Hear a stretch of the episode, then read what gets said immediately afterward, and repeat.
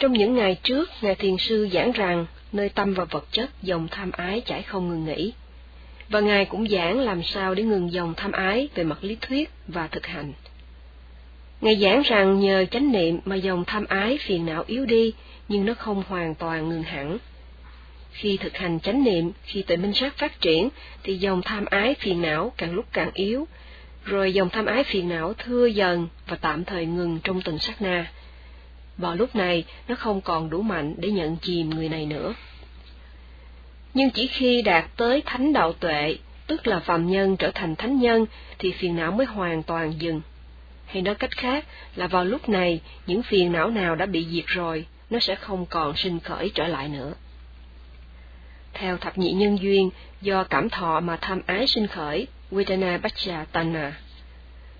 Muốn thấy cảnh đẹp, nghe âm thanh hay, ngửi mùi thơm, muốn nếm vị ngon, muốn có sự xúc chạm êm ái và suy nghĩ tới những những gì làm cho ta hài lòng chính là tham ái Tana.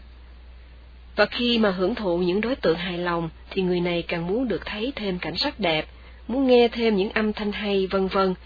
Do vậy, tham ái ở cường độ mạnh hơn, Upadana sinh khởi.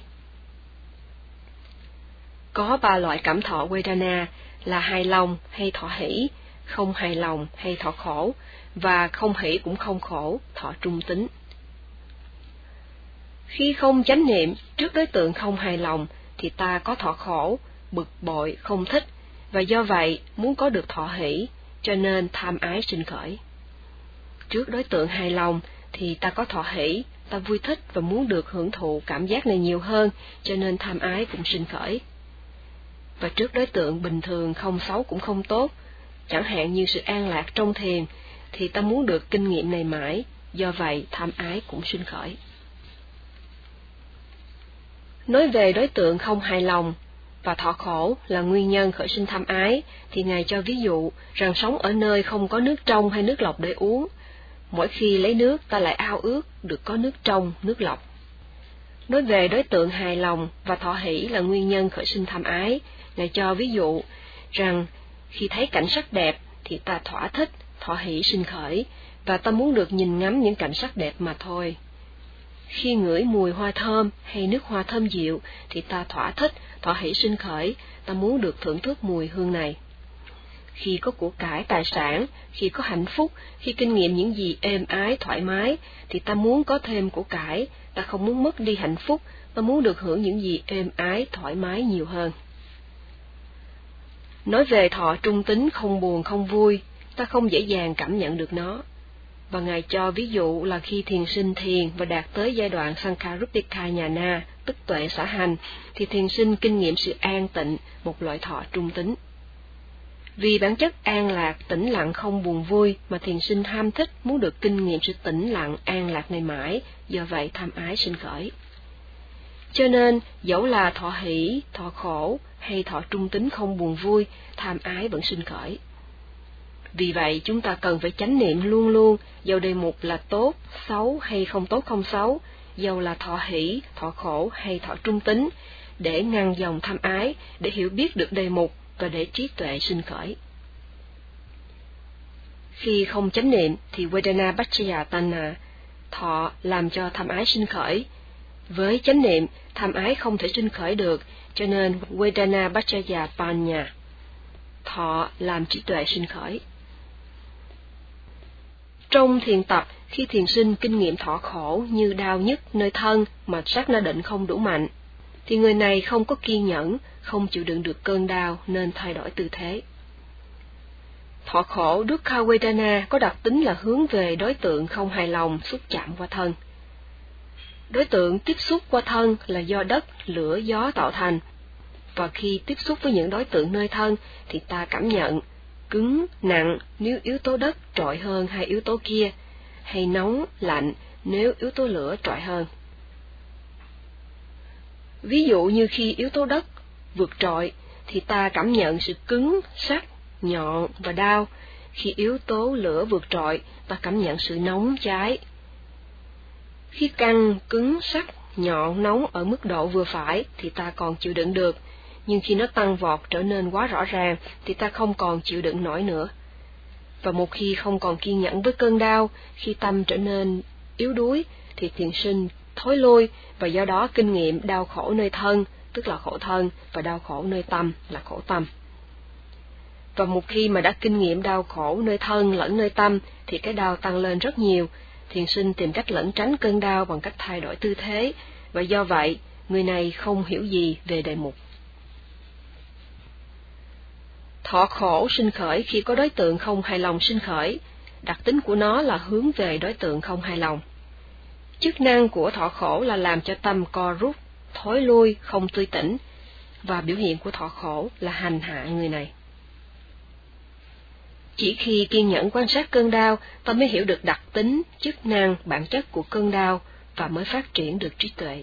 Khi ghi nhận cơn đau với kiên nhẫn, khi tâm ghi nhận nằm trên cơn đau, thì tham ái không thể sinh khởi. Vào lúc đó, ta không mong ước được kinh nghiệm những đối tượng tốt đẹp hay cảm giác hài lòng, do vậy tham ái bị loại trừ. Vậy khi chánh niệm trên thọ khổ, trên cái đau, ta hiểu được đặc tính, chức năng và bản chất của thọ khổ. Do vậy ta không còn đau khổ vì sự có mặt của thọ khổ nữa, cho nên ta chỉ khổ thân mà không khổ tâm. Vậy khi chánh niệm kiên nhẫn trên cơn đau, khi quan sát kỹ cơn đau, ta hiểu rõ về đối tượng không hài lòng sinh khởi nơi thân, ta hiểu rõ về tiếp xúc pasa, ta hiểu rõ về thọ khổ Vedana. Nói một cách khác là ta hiểu rõ được tâm và vật chất trong cơn đau, và nhờ đó ta cũng hiểu được rằng không có linh hồn. Một khi có được sự hiểu biết đúng đắn như vậy, thì dòng tham ái, tạ kiến tạm thời dừng. Khi chánh niệm yếu thì dòng phiền não vẫn chảy. Trong tu tập, khi không kiên nhẫn ghi nhận cơn đau, thì ta thất vọng, chán nản. Vào lúc đó, sân hận loại yếu sinh khởi. Hay ta tức giận, bực bội, vào lúc đó sân hận loại mạnh sinh khởi. Vậy nếu không kiên nhẫn ghi nhận cơn đau, thì dòng sân hận chảy. Không kiên nhẫn trước đề mục không hài lòng, không chánh niệm trên đề mục không hài lòng, ta sẽ bực bội tự hỏi rằng Nghe đồn là thiền đem tới cho tôi nhiều lợi lạc, nhưng sau thiền chỉ toàn là khổ thôi. Tại sao mà tôi lại phải đến nơi này để khổ sở như vậy? Khi nghĩ như vậy, thì người này sẽ hoài nghi về pháp hành, do vậy không muốn tinh tấn tu tập, trở nên mệt mỏi, lười biếng, thối lui, và khi này dòng hôn trầm thụy miên trải. Khi rút lui bỏ cuộc, không tinh tấn, thì hàng loạt phiền não sẽ sinh khởi trong tâm, quấy rối tâm. Khi phiền não sinh khởi và quấy rối tâm mà ta không có xấu hổ và ghê sợ, thì dòng nước không xấu hổ, không ghê sợ tội lỗi chảy. Tu tập dễ vui như vậy, ta không hiểu sự thật, do vậy dòng vô minh chảy liên tục. Mà một khi dòng vô minh chảy, thì những dòng như phiền não, tham ái, tà kiến vân vân cũng chảy. Có khi nó chảy yếu, khi nó chảy vừa, khi nó chảy xiết ào ạt, và nó liên tục chảy cho nên nói rằng người không kiên nhẫn quan sát đề mục sẽ tự lãnh lấy đau khổ. Không chánh niệm trên cảm thọ đang sinh khởi, thì tham ái sẽ sinh khởi. Khi chánh niệm trên cảm thọ đang sinh khởi, chánh niệm trên tâm và vật chất đang sinh khởi, thì tham ái không thể sinh khởi, và trí tuệ ban nha Quý Trà sinh khởi.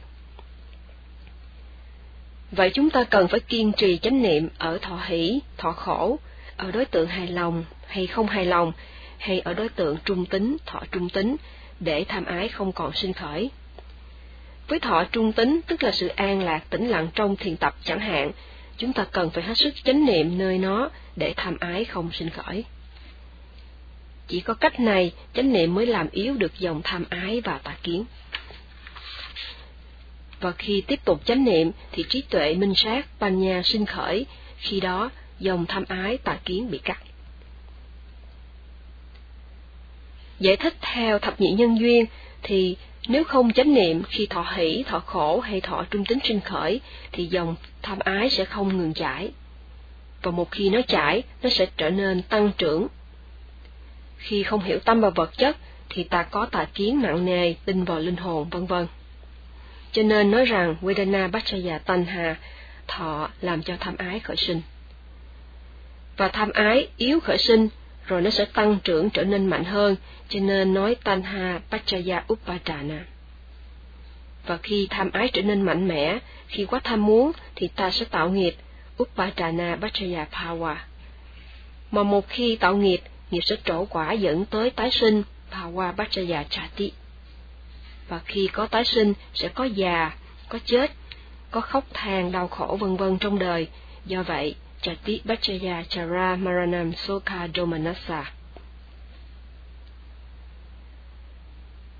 Khi thọ hỷ, thọ khổ hay thọ trung tính sinh khởi, với chánh niệm tham ái không sinh khởi. Tham ái không sinh khởi thì tham ái loại nặng cũng không sinh khởi, do vậy tà kiến nặng nề không sinh khởi. Khi tham ái ở cường độ mạnh Upadana không sinh khởi, thì người này không tạo nghiệp, cho nên không có nghiệp dẫn tới tái sinh nữa, và do vậy không phải chịu cảnh già, chết, khóc than đau khổ. Với chánh niệm, ta hiểu được tâm và vật chất sinh khởi do nguyên nhân khi có điều kiện, nhân nào quả đó, cho nên ta không còn cho rằng có linh hồn thấy, nghe, ngửi, nếm, xúc chạm, suy nghĩ, ta không còn cho rằng mọi vật tự sinh ra mà không có nhân. Khi âm thanh đập vào tai thì sẽ có sự nghe và có tâm nghe Sutta Vinyana sinh khởi không cẩn thận ghi nhận tiến trình nghe thì ta sẽ không hiểu đúng đắn như vậy, cho nên cho rằng mọi vật tự sinh mà không có nhân. Hay cho rằng có linh hồn đang nghe, lầm tưởng rằng Phạm Thiên tạo ra linh hồn. Nếu chánh niệm quan sát cẩn thận, ta hiểu rằng có âm thanh tiếp xúc vào phần nhạy của tai nên tâm nghe sinh khởi. Và ta hiểu tiếp xúc với đối tượng không hài lòng thì thọ khổ sinh khởi, tiếp xúc với đối tượng hài lòng thì thọ hỷ sinh khởi, và tiếp xúc với đối tượng bình thường không đặc biệt thì thọ trung tính sinh khởi. Vậy, khi chánh niệm quan sát cẩn thận, ta hiểu rằng chỉ có xúc sinh ra thọ, tiếp xúc với đối tượng làm cho cảm thọ sinh khởi, và ta hiểu chỉ có nhân nào quả đó, ta hiểu chỉ có tâm và vật chất sinh khởi mà thôi. Ta hiểu rằng chẳng có ai tạo ra vui buồn, cũng chẳng có ai làm cho ta vui buồn. Hiểu được vì có sự tiếp xúc với đối tượng và các căn mà có thọ sinh khởi, thì ta cũng hiểu rằng nhân nào quả đó sinh khởi trong hiện tại. Khi đối tượng hài lòng thì thọ khổ sinh thì thọ hỷ sinh khởi, khi đối tượng không hài lòng thì thọ khổ sinh khởi, nhân nào quả đó. Và hiểu như vậy, ta cũng hiểu rằng trong tương lai, sự tiếp xúc sẽ làm cho cảm thọ sinh khởi và nhân nào quả đó và rằng trong quá khứ, sự tiếp xúc giữa đối tượng và căn cũng làm cho cảm thọ sinh khởi, và mối liên hệ của nó là nhân nào quả đó. Và rằng nơi người khác, khi có sự tiếp xúc, thì cảm thọ sẽ sinh khởi, và nó, và nó là nhân nào quả đó. Vậy nhờ chánh niệm mà vô minh, tà kiến, tham ái ngừng, nhờ chánh niệm mà trí tuệ ban nha sinh khởi, do vậy dòng phiền não sẽ bị cắt, bị tận diệt.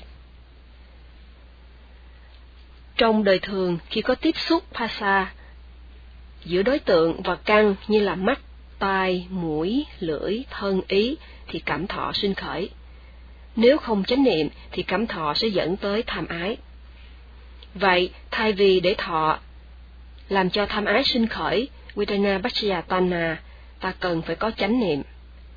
Khi chánh niệm, tham ái tạm thời ngừng, và khi chánh niệm trưởng thành trí tuệ phát triển, thì tham ái bị cắt đứt, bị diệt tận. Vậy chúng ta nên thiết lập và phát triển chánh niệm để biến Vedana Bachaya Tanha, cảm thọ làm tham ái phát sinh, trở thành Vedana Bachaya Banya, cảm thọ làm cho trí tuệ phát sinh. Trong quyển thanh tịnh đạo Visuddhimagga có khen tặng người đạt tới tuệ nhân quả rằng người này là tiểu tu đà hoàn và rằng người này có thể không còn sinh nơi cảnh giới thấp nhưng người này không nên thỏa mãn mà phải tiếp tục tu để vượt xa hơn. Tiếp tục tu, người này kinh nghiệm đề mục sinh diệt. Ở tiểu tu đà hoàn, người này chỉ quan sát được rõ ràng giai đoạn đầu và đoạn giữa của đề mục, tức là lục, lúc đề mục sinh khởi cho đến giữa chừng, chứ không kinh nghiệm rõ ràng giai đoạn cuối lúc đề mục bị diệt mất. Tuy nhiên, tâm và vật chất có bản chất là sinh diệt, cho nên khi không kinh nghiệm được đề mục diệt đi rõ ràng, thì người này vẫn còn chưa thấy bản chất khổ của đề mục và vẫn còn tin rằng nó trường tồn, tin rằng có linh hồn trường tồn. Và Ngài sẽ giảng tiếp đề tài này vào ngày mai.